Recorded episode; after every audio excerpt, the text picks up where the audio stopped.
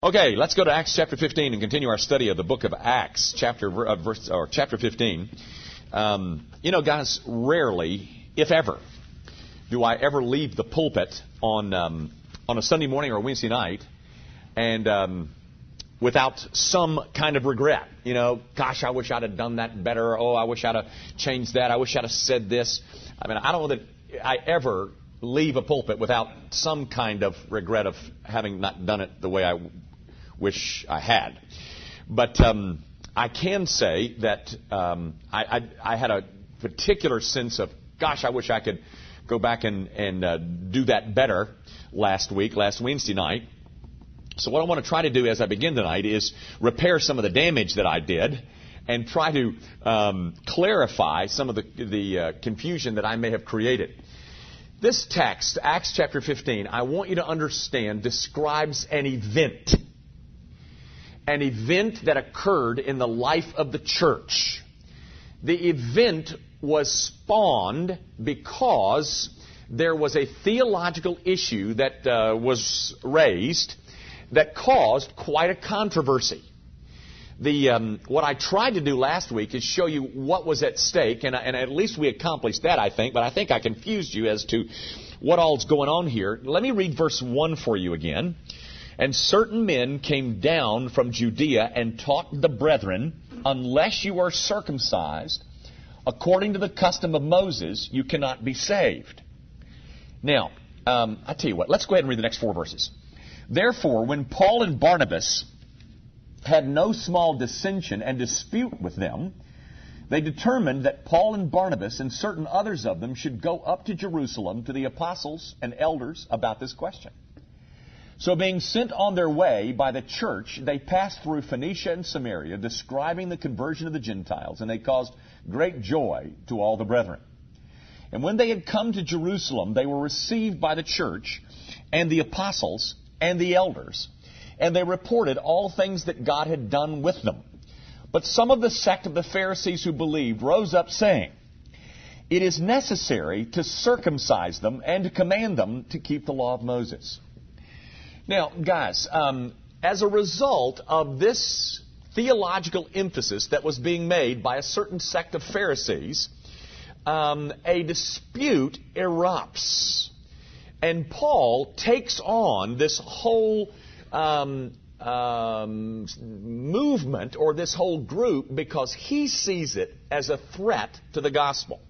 And so, what I tried to point out last week is um, is what was at stake. And you'll notice it's contained in verse 1 where he, he said, These brethren, what they're teaching is, unless you were circumcised according to the custom of Moses, you cannot be saved.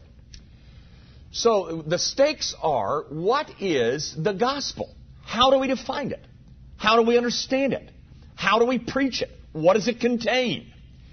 Now, here's what I'd like to add. I want to add a couple of things tonight, but um, I want you to notice in verse 5 uh, this note.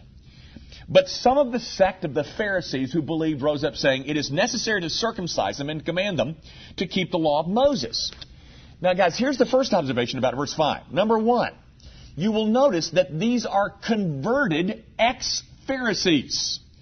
Their, their, their past, their recent past was that they were Pharisees. But we are told that they are Pharisees who believed. That's important, ladies and gentlemen, because heretofore the church had been fighting battles uh, that arose from without. And so they were defending themselves from the onslaughts and the assaults of all of the godless uh, emphases that, uh, that were around them. Now, the battle is not on the outside coming in, the battle is on the inside. These are brethren teaching brethren. And the brethren are teaching brethren. It is necessary to circumcise them and to command them to keep the law of Moses. That's brethren teaching that. Now, gang, um, the them, of course, is the converted Gentiles. Um, and so it was this emphasis that uh, erupted into a full fledged controversy in the church. to solve or to deal with this controversy, a convention, a council, a, um, a meeting is called to meet in Jerusalem.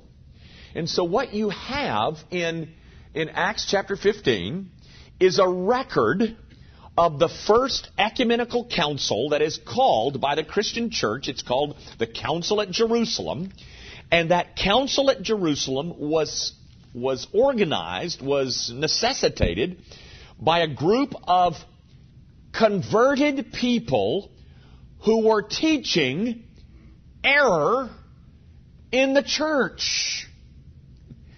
Now, this is not to deal with Islam. It's not to deal with Jehovah's Witnesses, those guys on the outside. No, no, no, no, no. This is an emphasis that had grown up within the, the, the company of God's people, and the emphasis was purely, completely legal. That is, you tell them that they can't, this is in verse 1, that you'll not be saved unless you're circumcised.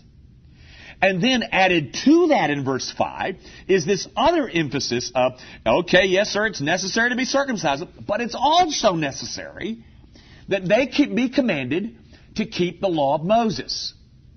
Now, that's the, that's the controversy. And, um, you know, I, I said last week I got into this, which is something I always love to get into. In verse 2, therefore, when Paul and Barnabas had no small dissension and dispute with them. Now, guys, that's what's called a euphemism. You know what a euphemism is? A euphemism is a nice way of saying something uh, that if you said it another way, it wouldn't be nice. When he says, no small dispute, uh, no, no small dissension and dispute. That's a nice way to say these guys were at each other's throats. Now, and as a result of this, this dispute that takes place, they, they say, okay, we're not going to solve this among us, so let's get everybody together down in Jerusalem and we'll straighten that thing out there. Now, guys, that's the event. And then you're going to see some speeches that take place at that event, that council in Jerusalem. Then you're going to see the, the conclusion, the decision that they make. Then you're going to see a letter that they write to send to all the churches. And that's, that's what Acts chapter 15 is. But you will note that this is an intramural squabble. Now, and guys, guys at, at its very, very least, what it would have ended up as is that we would have a first and second class citizen in the church. That is, you got the, you got the saved circumcised, but you got the saved uncircumcised. I mean, that, at very best, that's what it would have been. But at worst, it is an assault on the purity and the simplicity of a gospel that simply states, believe on the Lord Jesus Christ and thou shalt be saved.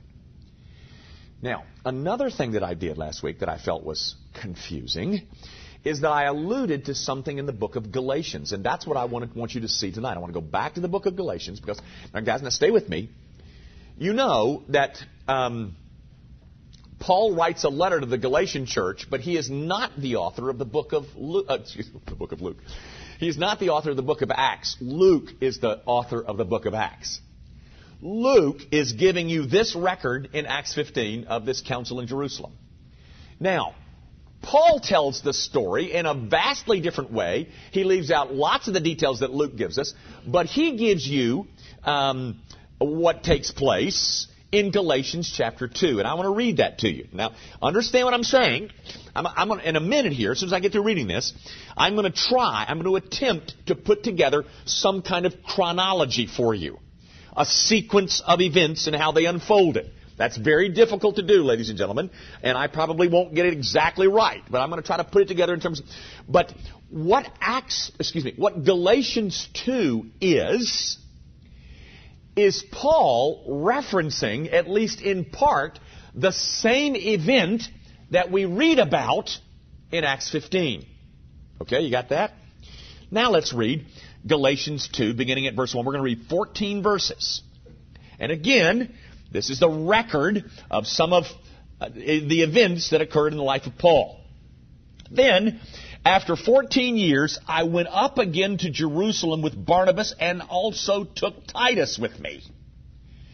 And I went up by revelation and communicated to them that uh, to them that gospel which I preach among the Gentiles, but privately to those who were of reputation, lest by any means I might run or had run in vain.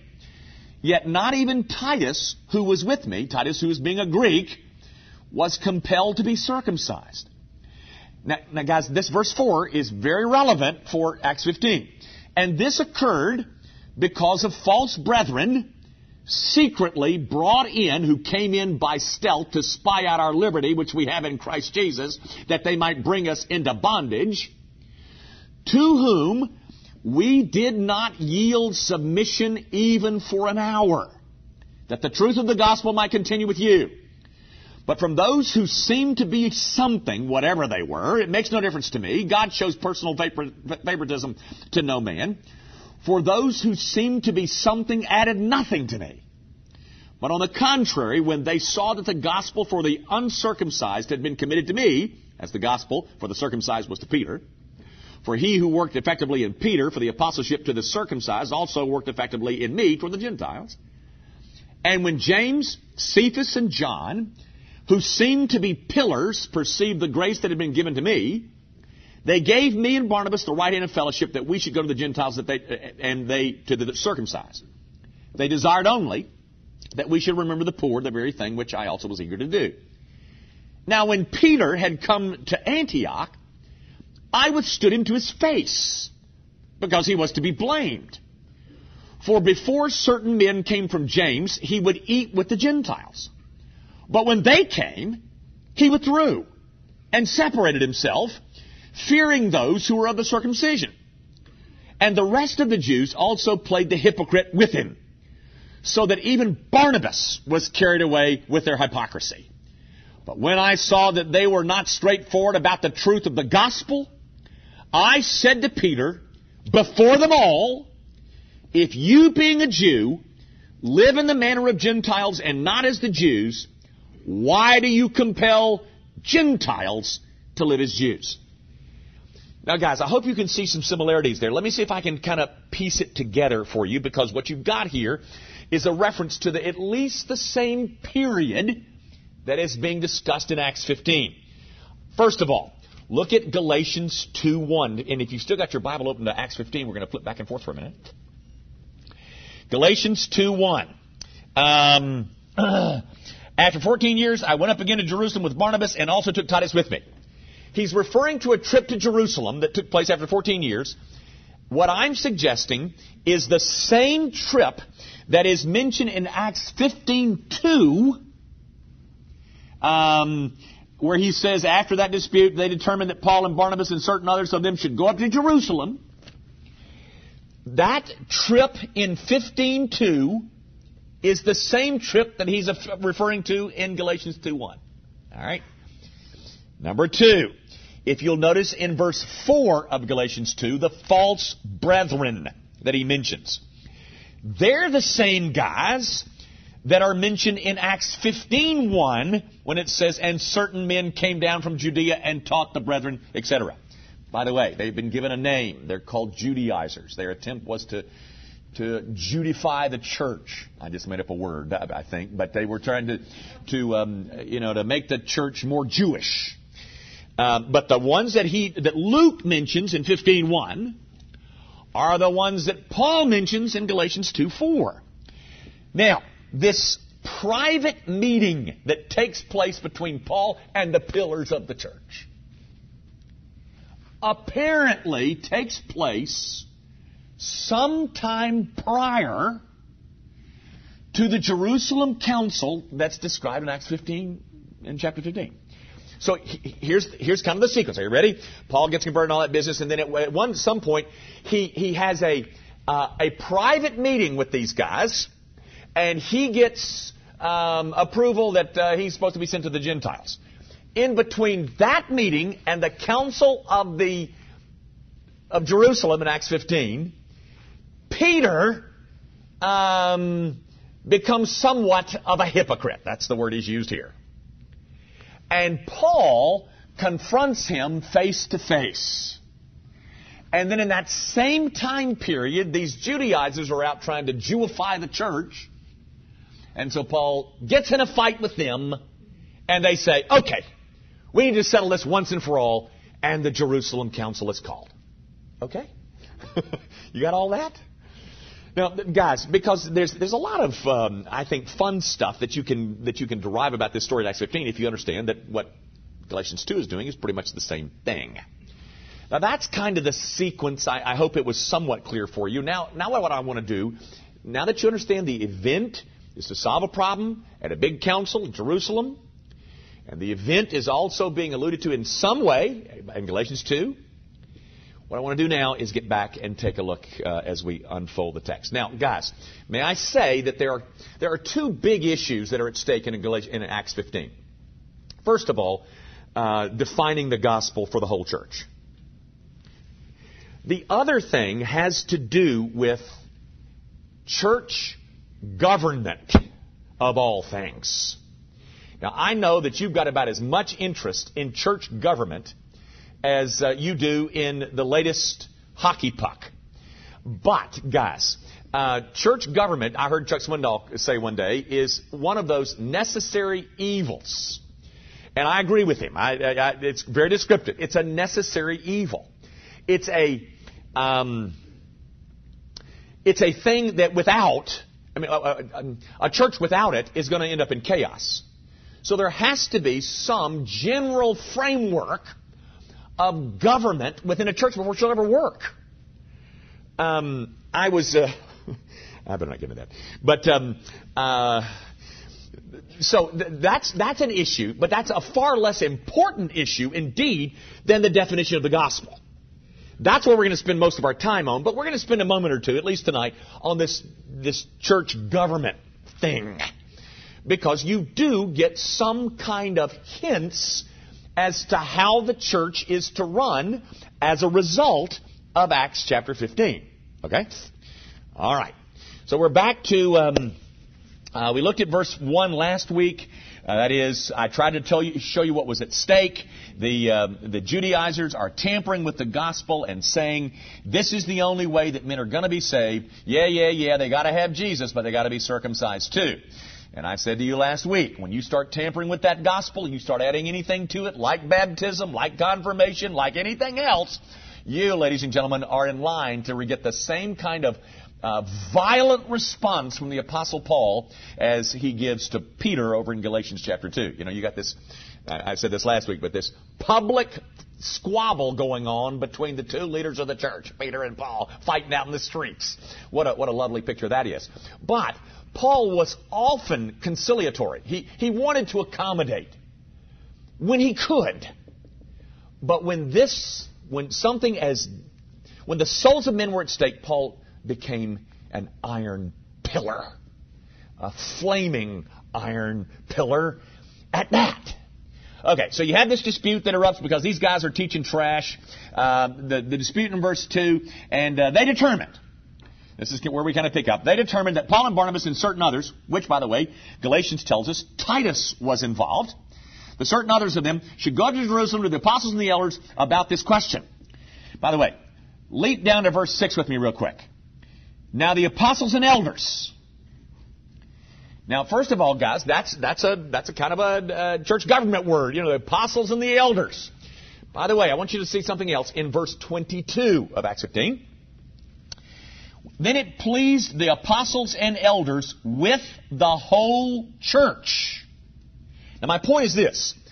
Over in verse 2 and verse 6, you see the apostles and the elders mentioned. But in verse 22, we are told that this meeting in Jerusalem is far, far bigger than the apostles and the elders. The whole church is there.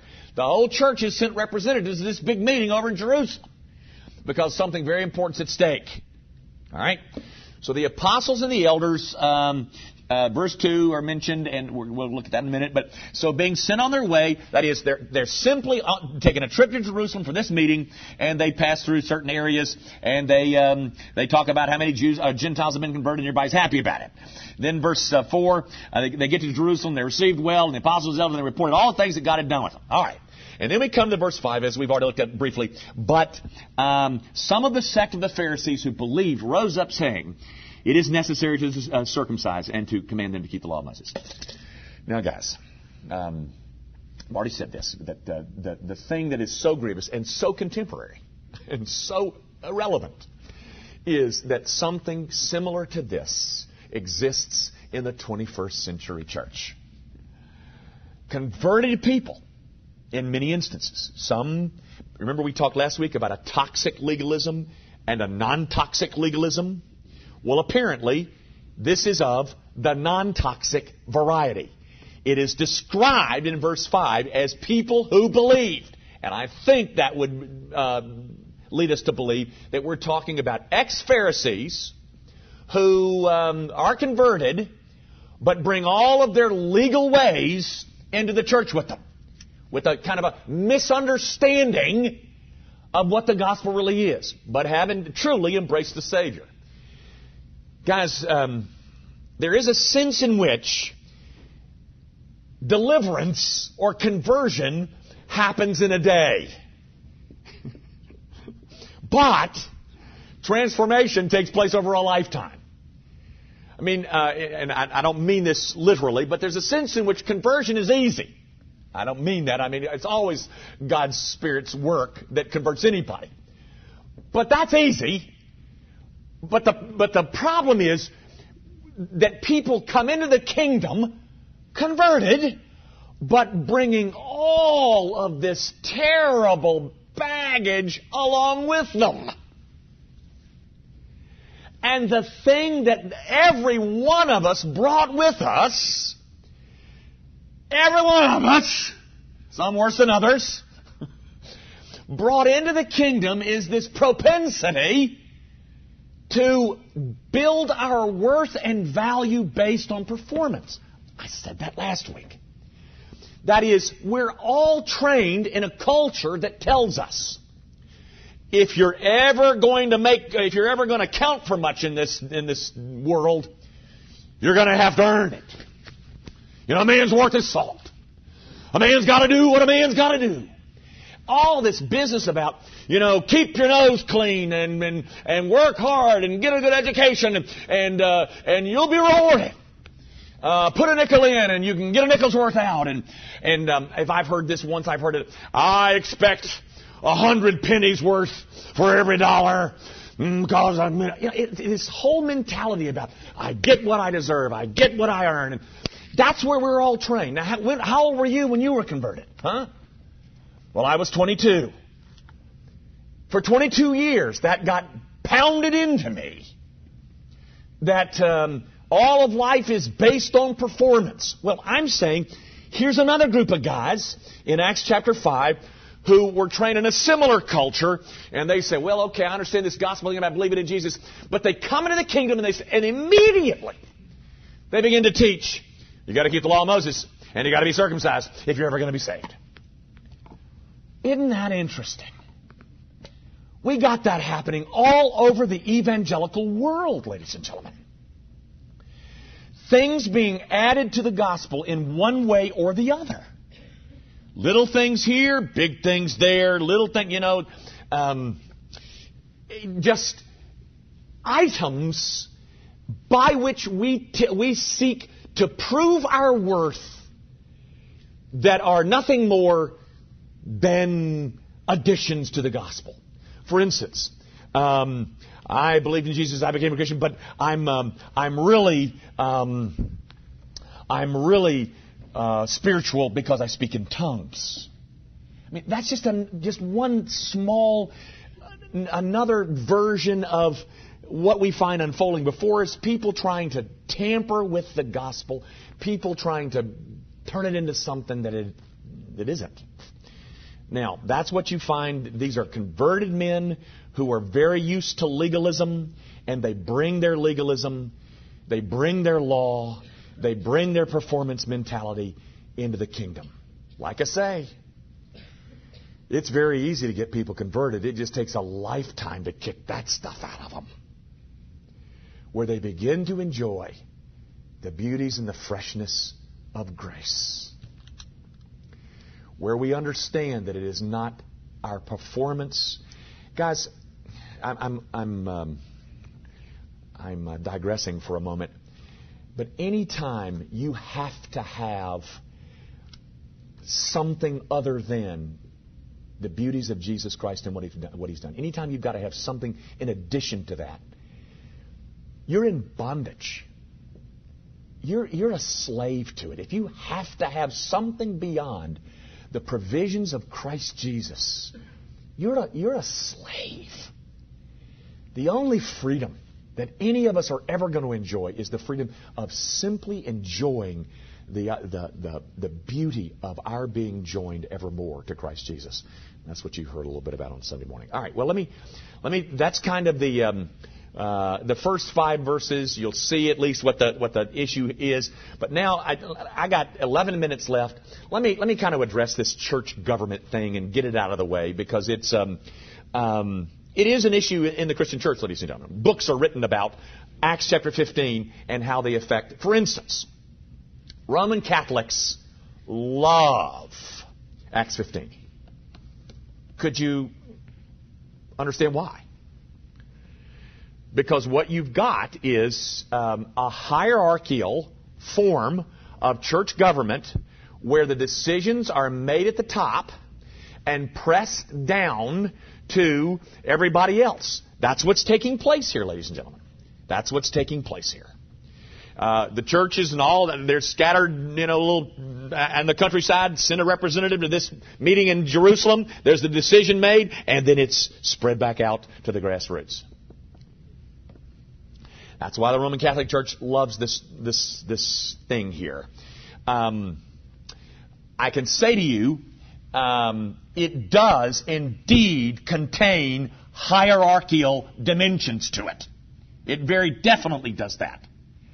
Which would mean that congregational forms of church government are pretty much absent from the New Testament. Now, but what I want to suggest to you is that what is uh, mentioned here is a is a government by apostles and elders. Now, guys, um, uh, apostles don't exist anymore. Uh, apostles are defunct. But the office of elder is not. The office of elder is the office to which the leadership and uh, governmental and decision-making uh, actions uh, are, grant, are given to these guys called they're called presbyteros. Does that sound like anything to anybody? It does to a die-hard Presbyterian like me. Ladies and gentlemen, the word presbyteros is the word that you find in verse 2 and in verse 6, translated elders. I've told you this before. When you say Jimmy Young is a Presbyterian, you are not referring to my theology. You are referring to my government. Now, but we don't have a Presbyterian form of government at Gracie Van. It was certainly not purely. But we do have a government by elders. Now, I want to show you one little insight to what we do and where it came from, and then I'm finished for the night. And then we'll come back and look at the, the convention itself, or the, yeah. How about turning with me to 1 Timothy chapter 4? I want to show you why we do some of the things that we do and the reasons uh, here in. Um, uh, wait a minute. Um, 1 Timothy chapter Yes, there it is. 1 Timothy chapter 5, verse 17. All right, guys, notice uh, the text, 1 Timothy 5:17.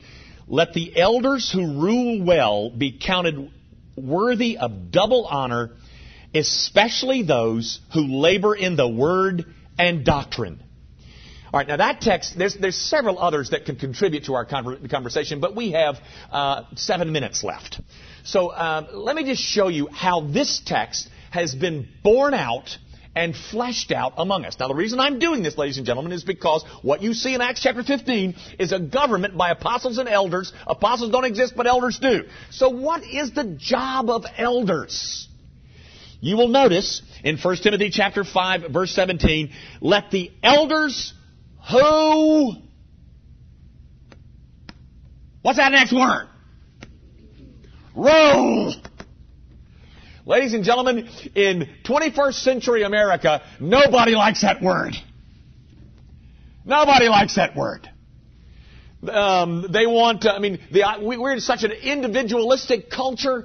Uh, Americanism is opposed to authority from the top. America is told to rebel at all authority. But ladies and gentlemen, if there is one word that summarizes and tells you the role of an elder, it is what word? role. The role of ruling has been placed into, a, into the hands of a group of men whose name the Bible gives as elders. They rule. And, um, you know, people say, um, for instance, just one quick application. Um, um well, I don't think um, I want to be. Well, I'm a member of that church, but I'm not gonna. I'm not gonna. Uh, I don't think you have to go to a, a, a worship service to to be a Christian. Well, there's lots of problems with that, but here's one of the problems. Do you know that the elders of Grace Evangelical Church established that worship services take place here at 9750 Wolf River Boulevard at 925 and 1055 every Sunday morning? Now, for you to oppose that is to rebel at rule and to rebel at authority. Because, ladies and gentlemen, the one word that describes the function and purpose of elders is that they are to rule. Now, I want you to know that our eldership went through a long um, process of trying to figure out what does it mean to rule. that was a fruitful discussion uh, of over seven or eight years.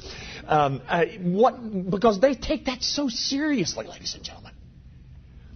But gang, you've got to know that, that, that this thing is not something that I thought up, nor did they think up the New Testament placed in their hands a responsibility of ruling. And every time you, and you say, well, they're a bunch of idiots. They sure are. I happen to be one of them. and they're a bunch of idiots. But that doesn't change the fact of your responsibility. Because, ladies and gentlemen, you have been entrusted with another response. Can I point that out real quick, and then I'll do one other thing I'll quit. Um, if I can find it real quick. I don't have it in my notes. In, in Hebrews chapter 13. There it is. Hebrews chapter 13. Can you find it real fast? Verse 7 says, Remember those who rule over you who have spoken the word of God to you, whose faith follow, considering the outcome of their conduct. So, look at verse 17. Obey those who rule over you and be submissive, for they watch over your souls as those who must give an account. Let them do so with joy and not with grief, for that would be unprofitable for you. Now, you want a summary of your responsibility in response to the eldership? There it is. Guys, I didn't write that. But it does say, obey those and be submissive to those that rule over you because they're trying to watch out for your souls. They're a bunch of idiots. Well, yeah, they are. But when God the Holy Spirit moves in their brains, something better than idiocy occurs. And that's our hope and that's our confidence that God the Holy Spirit will use a bunch of idiots. One other quick thing, and I want to quit because I, want, I, I, want, I just want you to understand this. Back to that 1 Timothy 5:17 passage. I want you to notice something. There is a group of men, and they're presbyteros. Okay, and their their function is that they rule. All right. Now, notice what the text goes on to say. It says, um, "Let the elders who rule well be counted worthy of double honor." especially those who labor in the word and doctrine. Now, who would you say is a part of this group who labors in the word and doctrine? Me. now, I'm not the only one. I'm just saying. But a part of this group, the one who is, has been identified as giving himself to laboring over the word and doctrine is a guy by the name of Young. And if you want to see a real idiot, he's one. But that one has been identified and he has been given another responsibility. His responsibility is word and doctrine. He belongs to this larger group. But um, his function is a, is a specific and particular one. He is to labor in word and doctrine. That means the function of ruling is in whose hands? These guys over here. Therefore, we have drawn a distinction between what we call a ruling elder and a teaching elder. And we're convinced that that distinction is made in 1 Timothy chapter 5 verse 17. He is a part of this bunch, but his primary responsibility is to labor. I only do it one day a week, you know. But labor in word and doctrine, while the ruling is assigned to another group of guys who are also called presbyteros. Now, guys, I'm simply trying to point out something that's unique to Grace Evan but it springs from a concern over the New Testament's instructions for government. A government that seems to be hierarchical, put in the hands of apostles and elders, but we don't have any more of those apostles, so they must be put in the hands of elders. And then those elders are in charge, are, are entrusted with the responsibility of ruling a congregation for the good and welfare and well being and health of the souls of those entrusted to them. Ladies and gentlemen, if you don't know this, let me be the first to inform you. There are 13 men in this church who take that responsibility oh so seriously. We'll move along in the text next week. Our Father, we do thank you for your word that it instructs us in, in matters of life and doctrine. It even instructs us in the ways that we're supposed to put a church together. And so we're not left to ourselves, to our own devices. If so, Lord, we could probably we could probably bruise and dirty and besmudge even the bride of Christ. Prevent us from doing so, Father. Uh, for the leadership, I pray, and pray that you will give them energies and that you'll give them um, stamina to do their jobs with joy with effectiveness and with, with, um, uh, with great result. And I pray, Lord, that you will uh, take the rest of us, those who have been entrusted with another duty, another responsibility, and grant the fullness of the Holy Spirit for that task as well. Father, thank you for uh, the privilege to preach a gospel that says to men and women, Jesus Christ is our life.